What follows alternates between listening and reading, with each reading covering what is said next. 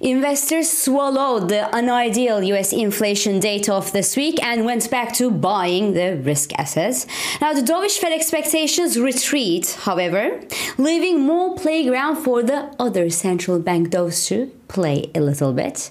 But a significant appreciation that we might see in the US dollar won't let the rest of the world indifferent face with rising inflation risks. So if the US dollar gains strength and if the Fed refrains from cutting its rates, well, the others must follow as well. So welcome.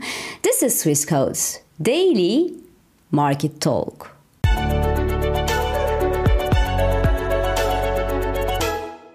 So the market has been very quick indeed in swallowing and digesting this Tuesday's less than ideal inflation data from the US, which show that the inflation in the US didn't ease as much as expected in January.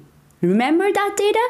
Well, I'm sure you do because it was just two days ago. It was supposed to be important. It was not obviously life changing, but certainly a bit trend changing. But it has not been. Interestingly, the New York market reaction remained quite short lived, and we think that the fact that inflation in other places like the UK or Switzerland, which is more insignificant, didn't pick up may have certainly helped cementing the idea that this is certainly just a blip in the US disinflation trend. And if it's not, well, the Chicago Fed's Goolsbee said aloud what every investor out there wanted to hear that slightly higher inflation data for a few months will still be consistent with their further easing prediction toward the Fed's 2% inflation target. And staff at the ECB was feeling more poetic than that yesterday as they tweeted, or they X, or they whatever. They said, Roses are red, violets are blue, we are nearing our target, and we will reach two well, many of my Twitter feed people complained having a stomach ache after seeing this message. So it was that cheesy indeed, but the message went quite viral indeed. So it's in this atmosphere of love and hope that investors got their thoughts together and well put on their dip buyer hats, went out there in the market and chased some good deals, if you can actually call them good deals at the current and well near over both levels, especially in the US markets. But then know that even the big shorts Michael Burry, who is famous for shorting stocks and who was short the chip stocks last year, remember, who was short the S&P 500 stocks and who was short the Nasdaq 100 stocks has well no more short positions in his portfolio according to the latest 13F filing. So the biggest short of the history or the most famous short of our history threw in the towel. He is now long health and technology stocks instead to tell you how positive things are looking right now. And among his new darlings, we have CVS Health, HCA Healthcare, Oracle Group, Citigroup, Alibaba, and JD. Yes, the Chinese Alibaba and JD. So the S&P 500 rebounded almost 1% at yesterday's trading session. The technology stocks led the rally. Uber, for example, jumped nearly 15% yesterday after announcing its first ever buyback of 7 billion US dollars to celebrate its first ever annual net profit since it became a public company. Then its Asian competitor Lyft jumped more than 60% yesterday, but that was well, just a mistake. I mean, the company said that they expect a 500 basis point increase in its adjusted EBITDA but they were trying to say a 50 basis points and not a 500 basis points increase. But hey, this was certainly the best marketing campaign that the company has ever made because everyone, but everyone was talking about Lyft yesterday, not for the good reasons, but still. And also, they were talking about the ECB's romantic vibes, but the share price of Lyft jumped 35%. So, yes, it was a slow but an interesting day of trading. Most of us needed a good drink in the evening to digest the incredible market optimism, the ECB's poem, and the 500 basis point incident from well, the Lyft, guys. Now, back to some serious stuff. The US 2 and 10 year yields retraced the post CPI jump on markets' ignorance of the inflation risk that should, in theory, delay the first rate cut from the Federal Reserve. The US dollar gave back some fuel against majors, but note that despite the bulls keeping their faces on and refusing to lose face, the expectation of Federal Reserve rate cuts is not what it used to be at the start of this year a month and a half ago.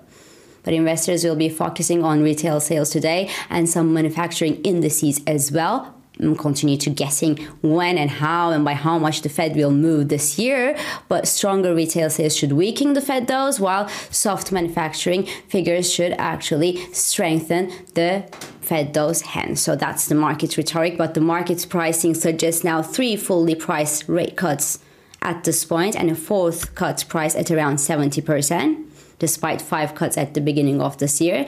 And that's also less than the four rate cuts price in for the ECB. So the expectations are becoming in line with what's rational.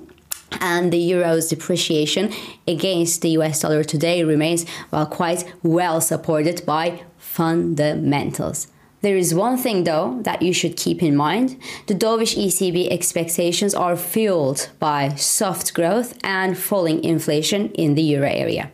But a broadly stronger US dollar is inflationary for the rest of the world simply because everything from commodities to crude oil to natural gas are negotiated in terms of US dollars. So a hawkish shift for the Federal Reserve. A stronger US dollar as a result of it, if strong enough, should lead to an undesired U turn in European inflation numbers as well, and that would soften the ECB dose hand and throw a floor under the euro dollar's actual sell off. So the potential for a further sell off remains quite limited. Happily, though, energy prices are not yet threatening enough in this context, the barrel of US crude fell sharply yesterday after trading above its 200 day moving average as the latest EIA data printed a 8.5 million barrel increase in oil inventories last week. Natural gas futures continue to dive as well, driven by soft demand and record high production, ample supplies, and a mild winter both in Europe and in the US. Now, note that we are far from the expectation of sustainable rise in prices above the $3 per MMBTU by the end of last year, we are now almost near half of it instead. So at the current levels, natural gas futures should awaken some, at least some dip buying interest. The Chinese stimulus could be just one factor that could actually give a certain boost to this depressed market. But but so far, we also note that the news of stimulus from China didn't gain enough traction, and some think that there is nothing to stop this negative spiral in natural gas prices. But hey, that's not true. This is not an NFT. It won't go to zero. It does mean something to have natural gas. We need it. It is worth buying at some point. So the question is, when. Right now, the chart looks scary indeed, and one needs guts to swim against such a strong tide. But hey, no risk, no return, no money, no candy. At the current levels, natural gas futures are clearly on my watch list for well, a potential bullish reversal in the coming weeks, or at least in the coming months. Elsewhere, data released this morning in Japan show that the country unexpectedly and surprisingly entered recession in the fourth quarter of last year. Their economy shrank 0.1%, while analysts were expecting a 0.3% expansion in Japan. The private consumption declined for the third straight quarter. So if the latter didn't really trigger a fresh sell-off in the Japanese yen, well, it is certainly because the Japanese officials are now looking at investors in the eye and say that, hey guys, the sell-off is a bit rapid in the Japanese yen and be careful because we might do something, but talk is empty. Open interest for CME yen contracts are at 17 year high and a concrete move from the officials could hit deadlines anytime to prevent the dollar yen from well jumping above that 150 psychological level So this is all for today. I'm İpek Özkardeşkaya and thank you for joining me and thank you for all your beautiful and supportive messages. I hope this episode of Market Talk has been helpful and it has been insightful to you. So please do not hesitate to leave your comments, your reactions and your questions below as usual and follow us on Instagram, on X and on LinkedIn for regular market updates.